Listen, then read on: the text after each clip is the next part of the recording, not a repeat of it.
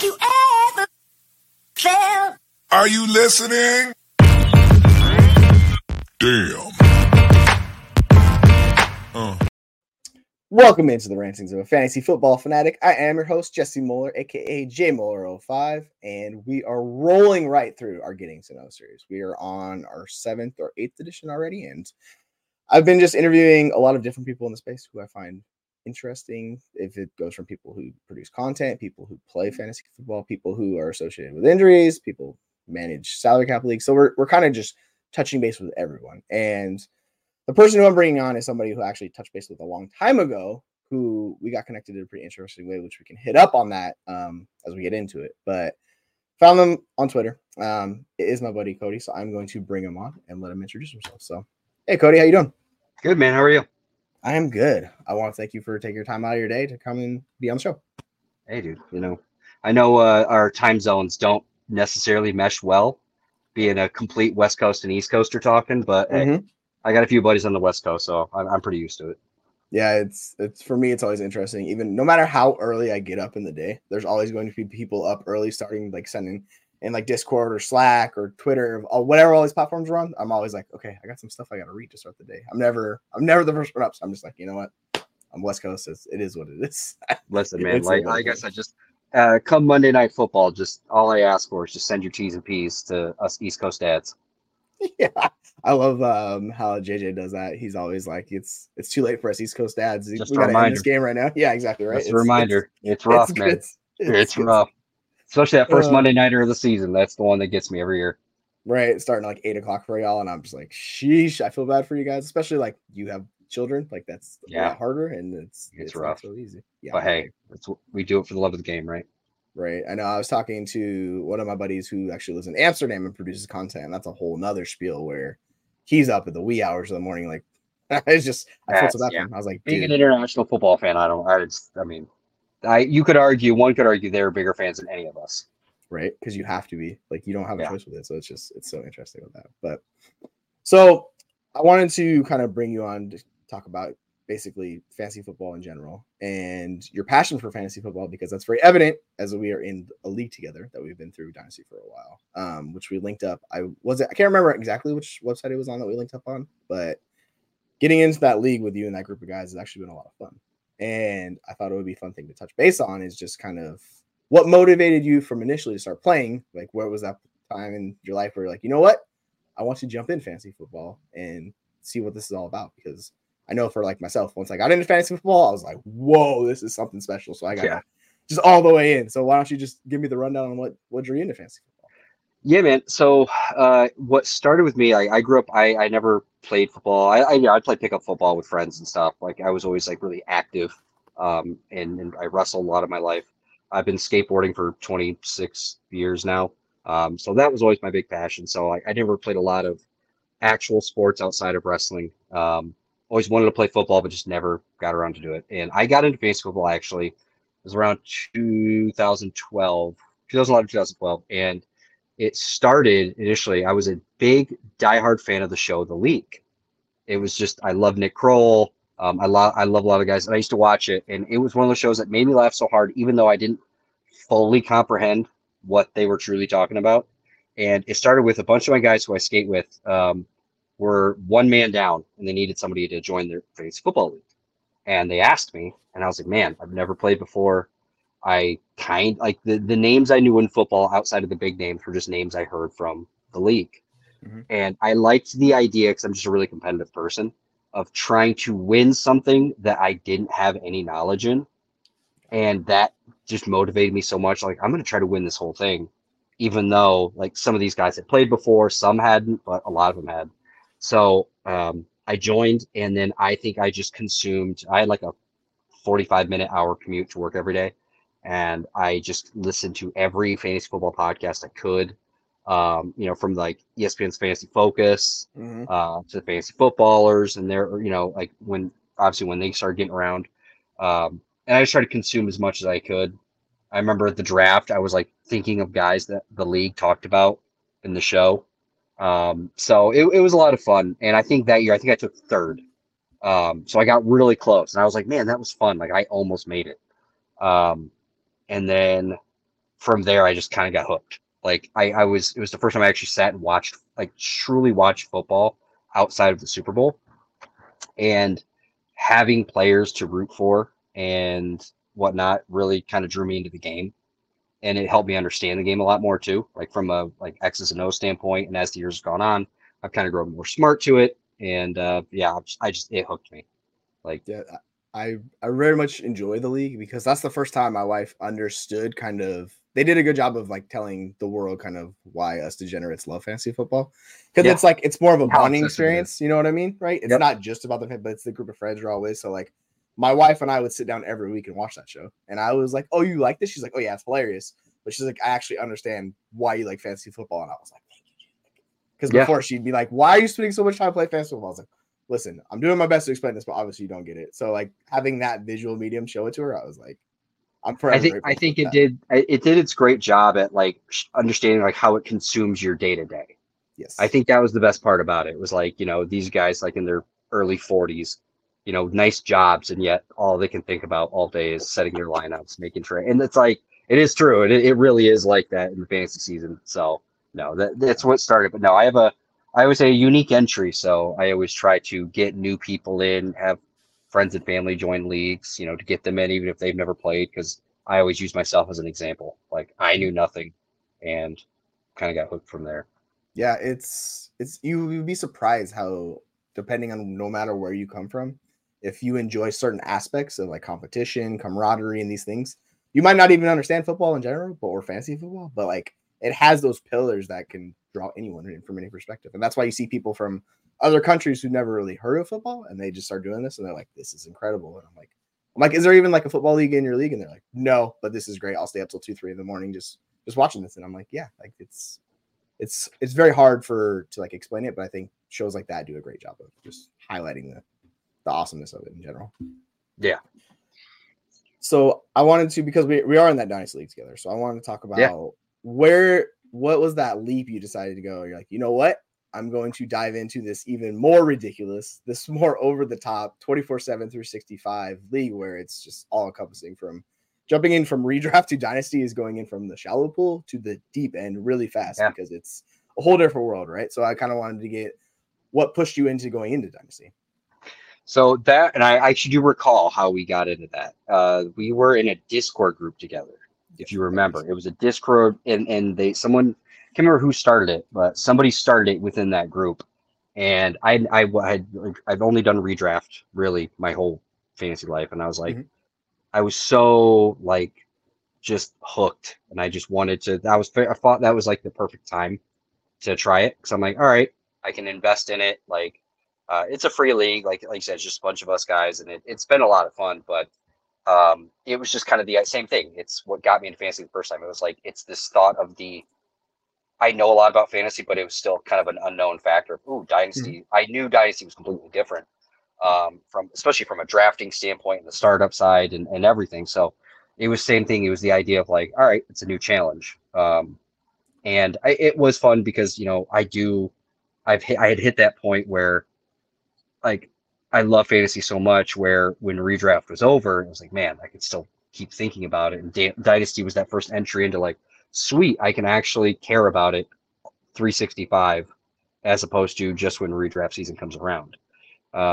So it was another way to just stay in the conversation, to talk about fantasy more. So that it was the same thing. That's just that challenge. I like the idea of a new challenge. And if you recall, the first 2 years I went to the championship in both years. Yes. And lost in both years. Unfortunately, the second one to you. Yeah. But I was riding some lightning those back-to-back weeks with Joe Burrow. That was some fun. Like he's putting up 40 plus. I was like, listen, this is how it's going to be. Sometimes I felt bad for you because your team was dominant. Yeah, I was like, I looked back on that first year I made the championship, and like I think I only had 2 regular season losses. Mm-hmm. Like my team was so stacked. I remember looking at, especially with the way the scoring was set up. I had Mark Andrews and Darren Waller at their peaks. And it was a tight end premium, and I was just staring at it like, and then I think I went to the championship, and it was like the 1 week my team just absolutely crapped the bed, and I lost to the guy that snuck into the playoffs. Like he was like the last seed, So yeah, that it kind of was that way for my team, like last 2 years ago, whatever you want to. Yeah, my team was kind of got lucky towards the end. Like they got hot right at the right time. Like they were good. I think I was like the 3 or 4 seed, but like I didn't feel confident with that team. And of course, you know, this could happen sometimes. Like I'll fully admit there's luck involved. Like who's going to predict Burrow going for 50 1 week? Like no, that's not a thing. And you get it. Like, you know what? That's the nature of the beast. I think that's kind of why we also love fantasy, because there is that random element to it. Case in point, Mike Evans last year when he went off for freaking 52 points or whatever. So if you were starting him, it's like basically an auto win. Like it's just how it is. And I think that draws us even more, because no matter what, you could win a week, even if you're projected to lose by 40. Sometimes you can still win a week. So I think that part of it is to us no matter what. And that's my pitch to get new people into fantasy too. It's like, you know, I can do all the research, yet there's that one person that'll auto draft and make it to the playoffs. Right. And exactly. It's maddening, but it's what keeps you coming back. Right. I love how we will, like, it's particularly if you do mock drafts a lot, you'll hear people constantly complain about the mock drafters and how they draft.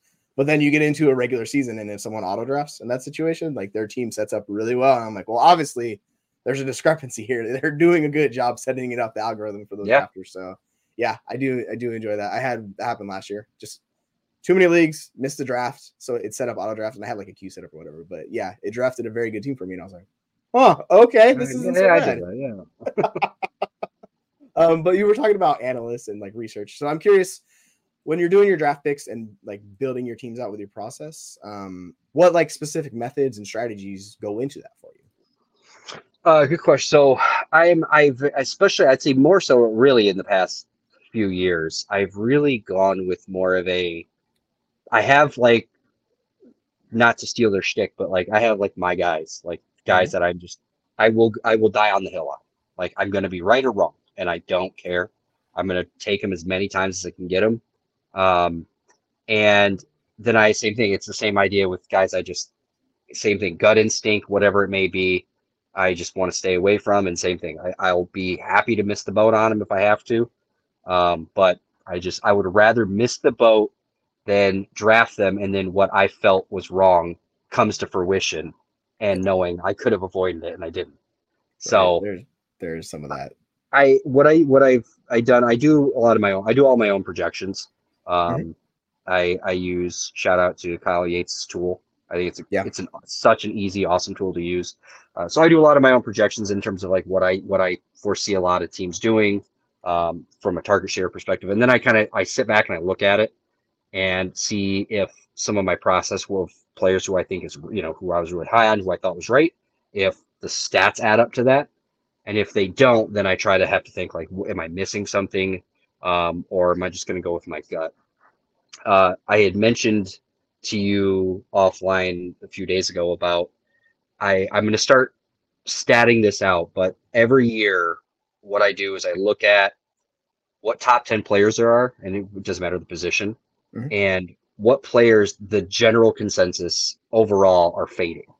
And every year, 1 or 2 of those players that everybody fades end up being the league winners. Yeah. Case in point, last year, Josh Jacobs. Mm-hmm. Josh Jacobs has always just been Josh Jacobs. Like, you know, I never really wanted to draft him. No hate on him. I thought he was good. I just never thought he got utilized right. And same thing. He goes in the normal Josh Jacobs draft range. He wins people leagues. If some people forget, a lot of people, Debo was like that too. The year he had that huge year. Mm-hmm. Debo was awesome talent, but he couldn't stay healthy. So it's like, stay away. Debo wins you your league. Right. So I always try to keep an eye on the players that everybody's fading and just keep them in my short list of like, have some market share of those guys, because history has shown us that some of those guys are going to have an outlier season or just completely prove people wrong. So I've got some players this year that are on that short list of like, all right, who are we fading this year?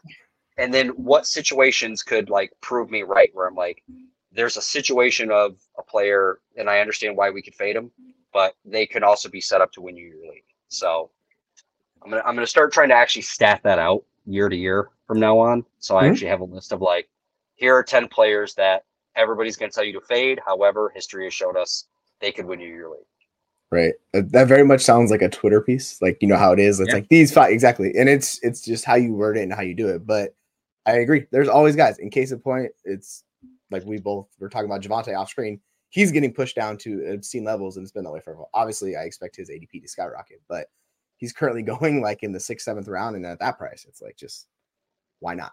Like, what's? It's not going to kill you if you draft him, and the upside is far more tantalizing than some of these guys are in that range. So it's certain players you kind of have to be willing to go against consensus, because we're on Twitter, and you'll see it in particular on Twitter. Like, there's like this hive mentality where everyone starts piling on. They're like, I don't want this guy, and you're like, but what if you're all wrong about this guy, right? And you kind of have to shift your process. And I think that's a good way to kind of refine it and get better at it each year. And particularly with you doing your own projections, I think that's a very good way to do it, because you see the difference year to year on like, what went wrong or what went right. And you slowly get better and better and better. And comparing yourself to, like, if you go back to time, like when you first started, you see how you did stuff there and you're like, wow, I've come a long way. And this is where it's at now. Yeah. It's night and day different. I think the biggest thing that my projections help with is it helps me tell me team trends, right? So I can look at, like, for instance, I had just statted out the NFC South. Being a Saints fan, I just did that division first. Statting out Bijan Robinson, and I can look at what an Arthur Smith offense does, and that will give me a very good, like, base plate to know what I can see Bijan finishing with.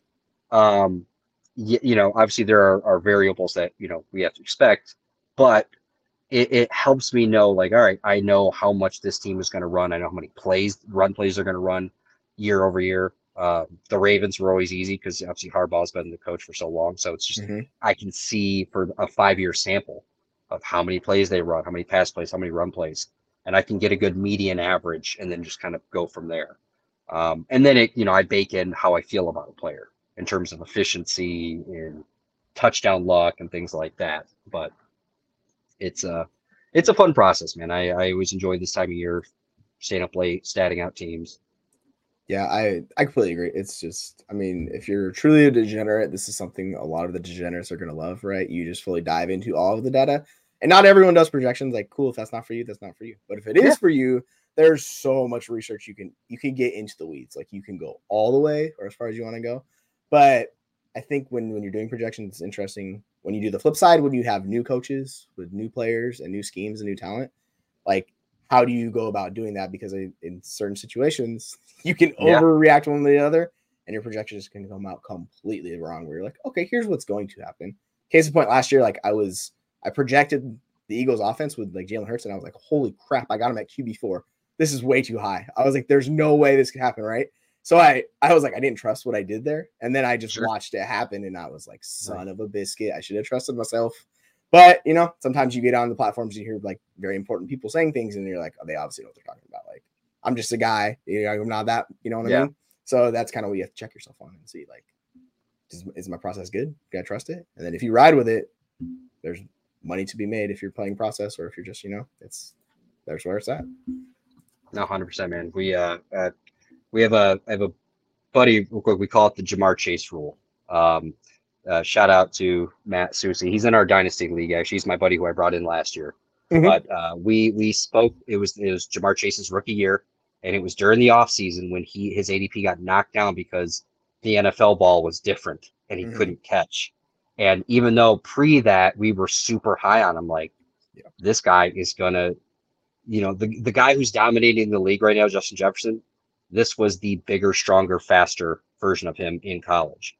Right. So it's like, why shouldn't he be bad? Like, this doesn't make sense. And then we let that, like you said, those Twitter hives kind of infect our brain and how we thought. We didn't draft him much his rookie year. Case in point, we were wrong. So since then, we call it the Jamar Chase rule. If you have a conviction on a guy, just stick with it. Don't veer off.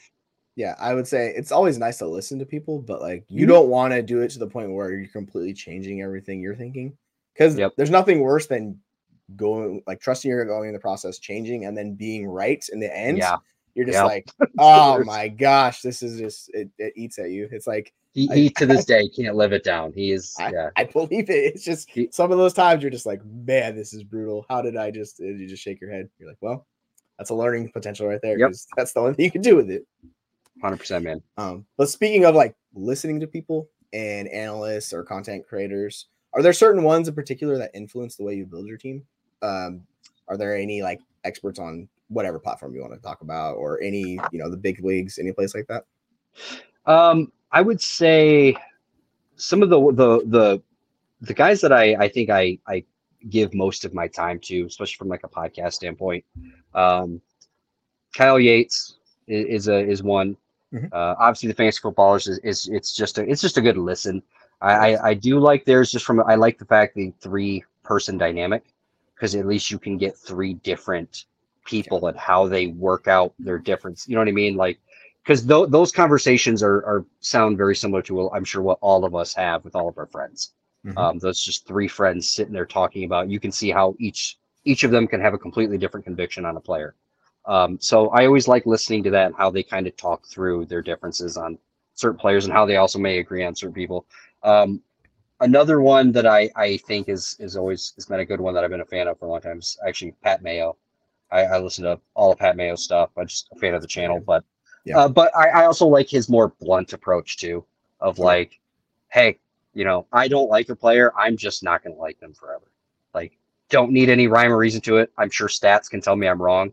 Mm-hmm. But at the same time, don't care. Gonna stick with it.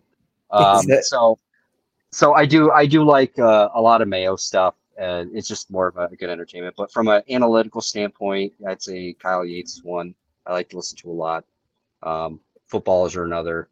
And then just, whoever I catch on either YouTube or Twitter, that kind of catches my eye. And I like to see everybody's process, you know.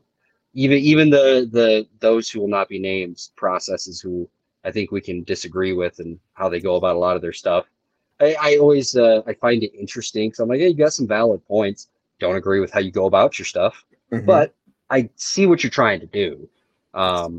It's just, so those are some guys I've always liked to listen to, but I've come to the point of, I just like to listen to everybody's opinions on stuff. And then I see if they either match what I feel or if they're way off.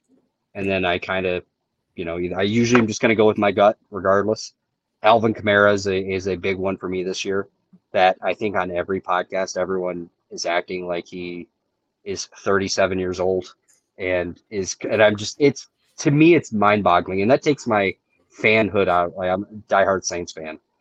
Taking my fanhood, I just don't understand it. I can't see where they're coming. I mean, they talk about the guy like he's been washed up for the past 5 years. Right. And it's like, I mean, I don't know. I saw that preseason game. I'm like, that looks like Alvin Kamara to me. Like, it's just weird, I guess. I don't know. Yeah, my issues was how he was used. They were more using him as a grinder, and I was like, dude, get this guy in space. I mean, he still saw 20% target share, so let's not act like he wasn't seeing targets, you know what I'm saying? So like I just hope that usage changes, where they more let him get in space, which where he's super dynamic and he's one of the most like elusive running backs in the league, right? He's not, I don't think he's that old also. He's getting up there, but he's still got years. 28. Yeah. It's like, we just saw Austin Eckler do that freaking RB1. It's like, exactly. And it's, I mean, obviously I don't expect him to be RB1, but like he can drastically outperform his ADP of where he's currently going. So, well, yeah. And he always, to me, has the ability, and this is something I think is slept on, and you kind of, Austin Eckler and him have this in common. They shared a backfield most of their career.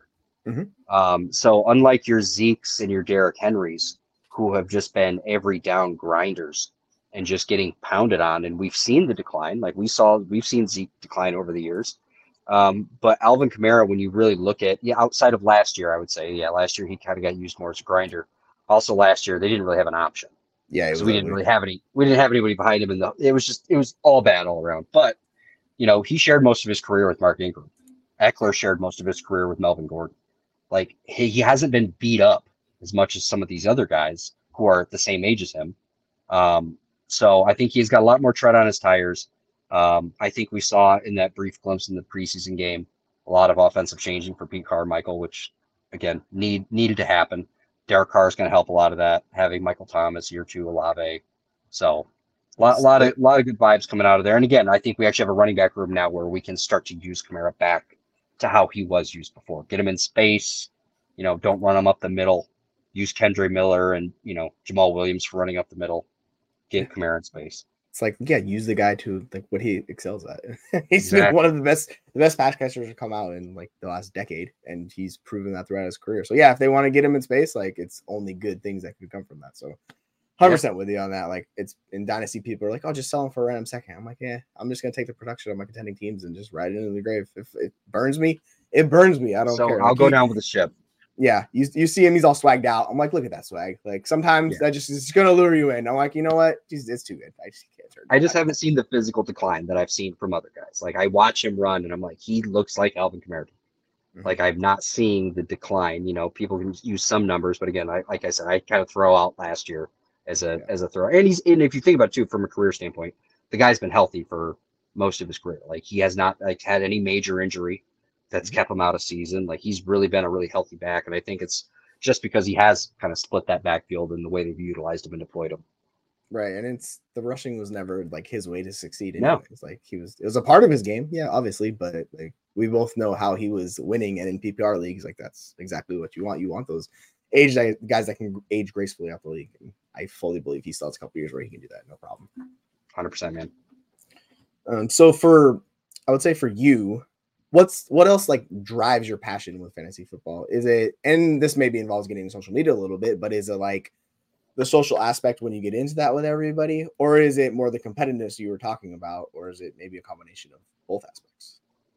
It is both. There is a camaraderie, especially when you're in those long time leagues that you've been in for, 8, 10, 12 plus years. And especially when the leagues essentially remain the same with all the same people. There is just that fun competitive / camaraderie about it. It was kind of the reason I had been in skateboarding for as long as I have been. It was competitive within myself to get things right. And there's the camaraderie. Like, skateboarding is all about camaraderie. That's kind of what it's based off of. But being competitive, it allowed me to drive myself to get better every time I stepped on my board. Fantasy football has a lot of that in it for me. I love the camaraderie, yet I love being competitive with others. And it's honestly, I think another fun fact is just, it's like you mentioned earlier, it's the randomness. Like, you can be, there is no such thing as like, I'm great at fantasy football. I think you can be good, but there's still so much left to chance because you're still essentially betting on a not scripted football game. And, I always think of like that Julian Edelman catch in the Super Bowl. Like, if I could ever eclipse what fantasy football looks like in a football play, it's the Edelman catch. It's like that right there. That's when you're up going into Monday Night Football by like 60 points. And somebody has, there's that Drew Brees, Eli Manning game from 2015 where he throws 7 touchdowns. You know what I mean? It's like, there's just such this variance. Yeah. There's this variance you cannot predict. And I think that's what's so fun about it, is that you can do everything and get statistically as accurate as possible, yet, one play can change your whole season. So yes, and it's almost like the unrealistic expectation of like, to try to be perfect at this, knowing that it's unattainable, but you're still going to try every year to get better. Mm-hmm. So, and honestly, especially more so now, just being a dad of 2, like, I'm just home a lot. Like, I'm getting older. I'm in my mid-30s. Skateboarding, as much as I love it and I still do it, I've hit that point where, like an NFL running back, I can't do it to the level I used to 10 years ago.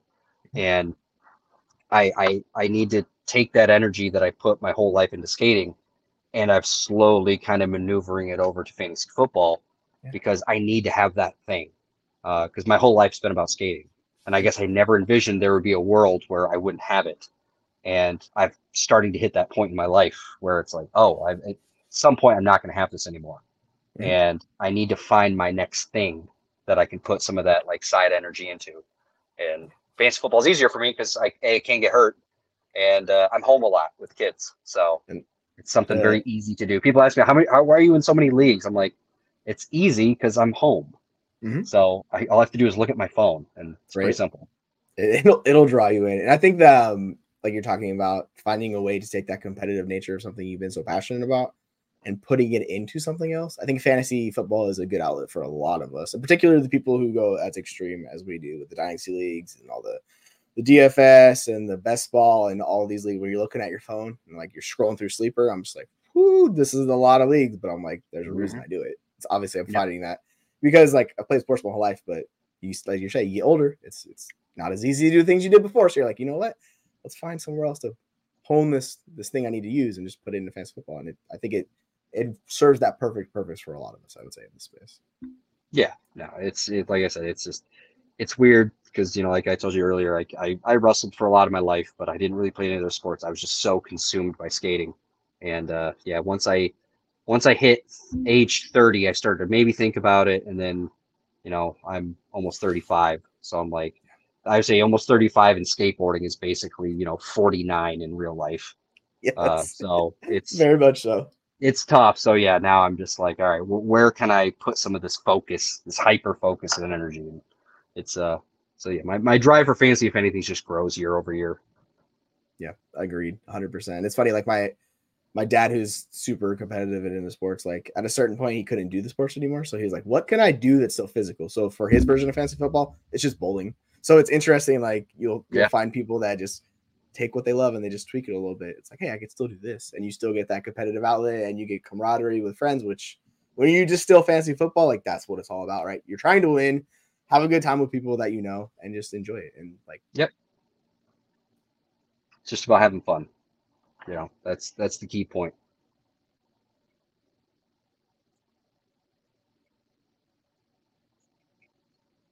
How did I lose you?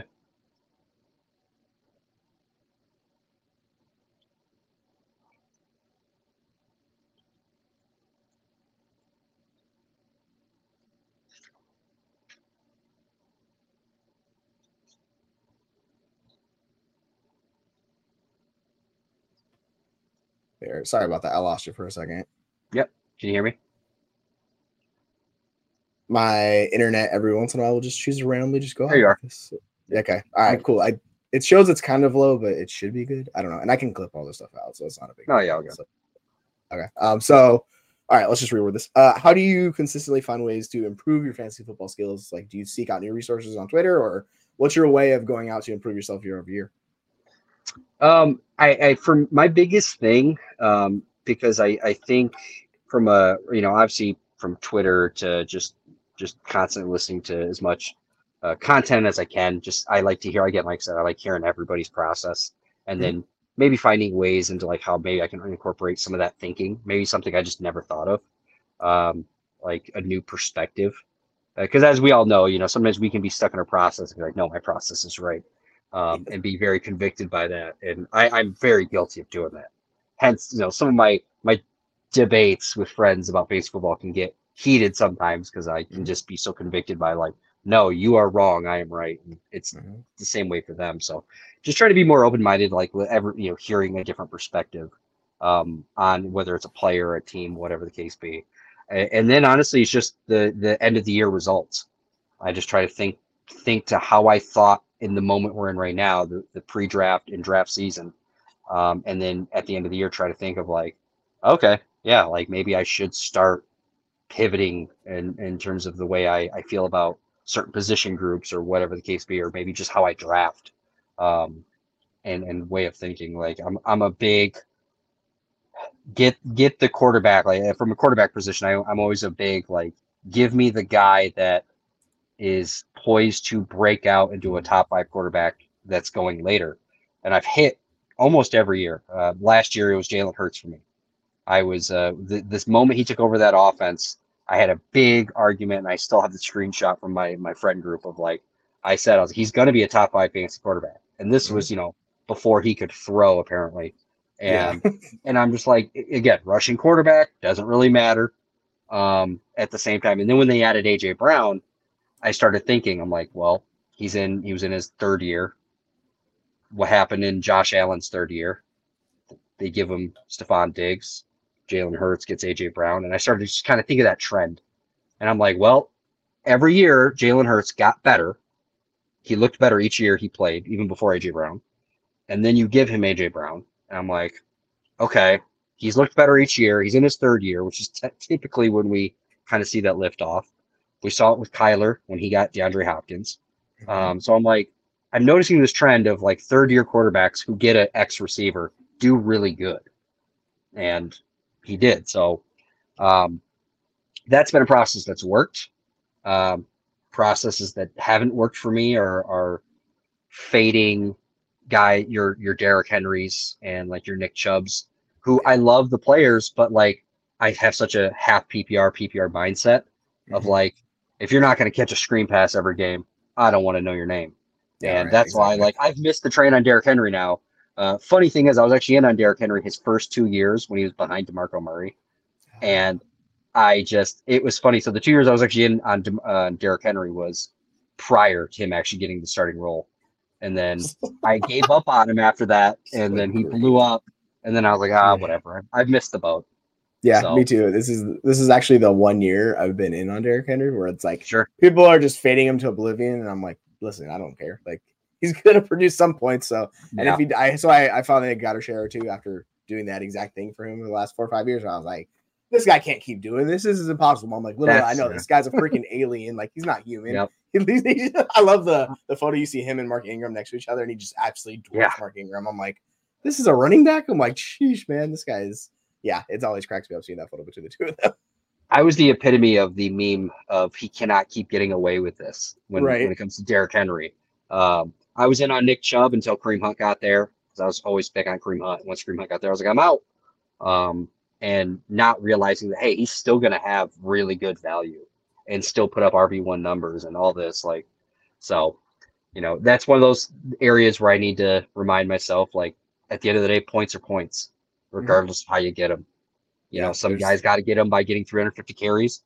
Other guys like Alvin Kamara can get 180 carries and, you know, finish. You know, I just have to realize that at the end of the day, they're going to finish where they finish. It's how they get there. Just, you know, stop worrying about it. Certain guys are just, they have that stank on them, and and they're just get faded to oblivion. It's like, well, it's just, you just do the stats and you're like, well, actually, like, he's not too bad. It's going to be a solid year for him. So you're like, well, all right, I'll get that stank all over me and just write it down and see how it goes. Yep. So it's fun with contending teams in Dynasty, like we're talking about like that. I always enjoy just getting those old guys. I know they're not going to be tradable. It's just like, well, let's just wait and see how this goes. Yeah, exactly. While you have it, yeah. Like, it's points or points, exactly. So that's what it is. How long do you plan on playing fantasy football? Like, you're talking about, you're taking this competitive nature and this desire to take skating into fantasy football. How long do you want to keep playing it? Do you want to play it until you're in your 70s, 80s? Or do you, at some point, do you want to kind of just move the fantasy football into something else? No, I think this is something I'll just play till the day I die. I just think I think it's also you kind of mentioned about when you get older, like especially in your older age, I think it'd be a good mental exercise to kind of keep your mind young and healthy. I know, like I have a grandma that's starting to go, it's really going through dementia. And it's like you try to find ways to kind of keep your mind and brain activated. I think fantasy football is a good way to do that. Yeah. So I actually think maybe there should be a study done on people of our age groups and, you know, maybe Matthew Berry's age of like the beginning of fantasy football. Of like, how do these, I see if dementia numbers go down from people who play fantasy football. It's a really good stimulating way to keep your mind going and constantly thinking week over week. No, I'll play forever, man. There's I'm sure you've seen it. There's a cool guy on the internet. I love seeing it. It's his dad, and he's collected all of his draft boards since like 19. I'm sure you've seen that. I did see that. Yeah, I love that. I could watch that video and it never doesn't make me smile. Like, because I'm like, I love that guy's energy for fantasy football. And he can recall every draft pick. He'll pull up a draft board like that's the year, and it's awesome. And I'm like, that's me. Like, I want that to be me when I'm 52 right there.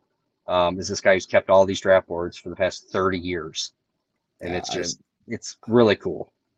I do love the aspect of getting together in home leagues. And I mean, it's obviously changing with Sleeper. Like, people are doing more digital. They're not doing ads where they sit down together and throw something. But like, if you're able to go sit down with your home league, have a good time and draft players, them on the board, the old school, it's the most fun. You can just razz each other, ham it up, and just enjoy yourself. So yeah, I try to do that every year, at least in one of my leagues, and it doesn't always work out. But two leagues, as you get older, I get it. Schedules are just hard to coordinate with. I mean, let alone a couple people. Let, you know, 10 to 12 is tough.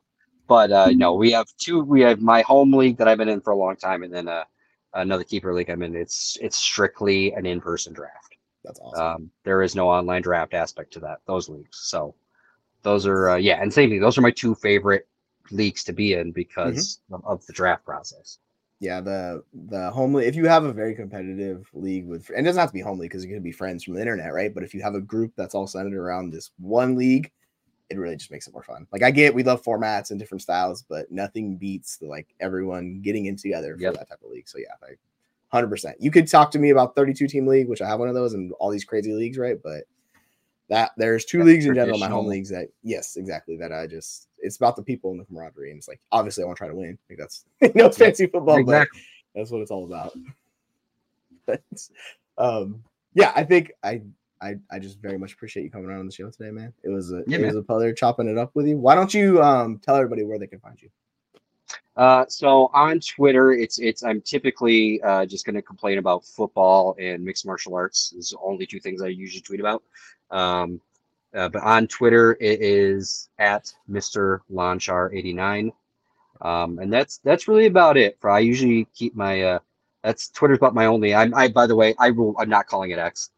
I will not. That will be my boomer moment. That's fine. Yep. I will take that to my grave. It will never be X to me. It's going to be Twitter till the day I die.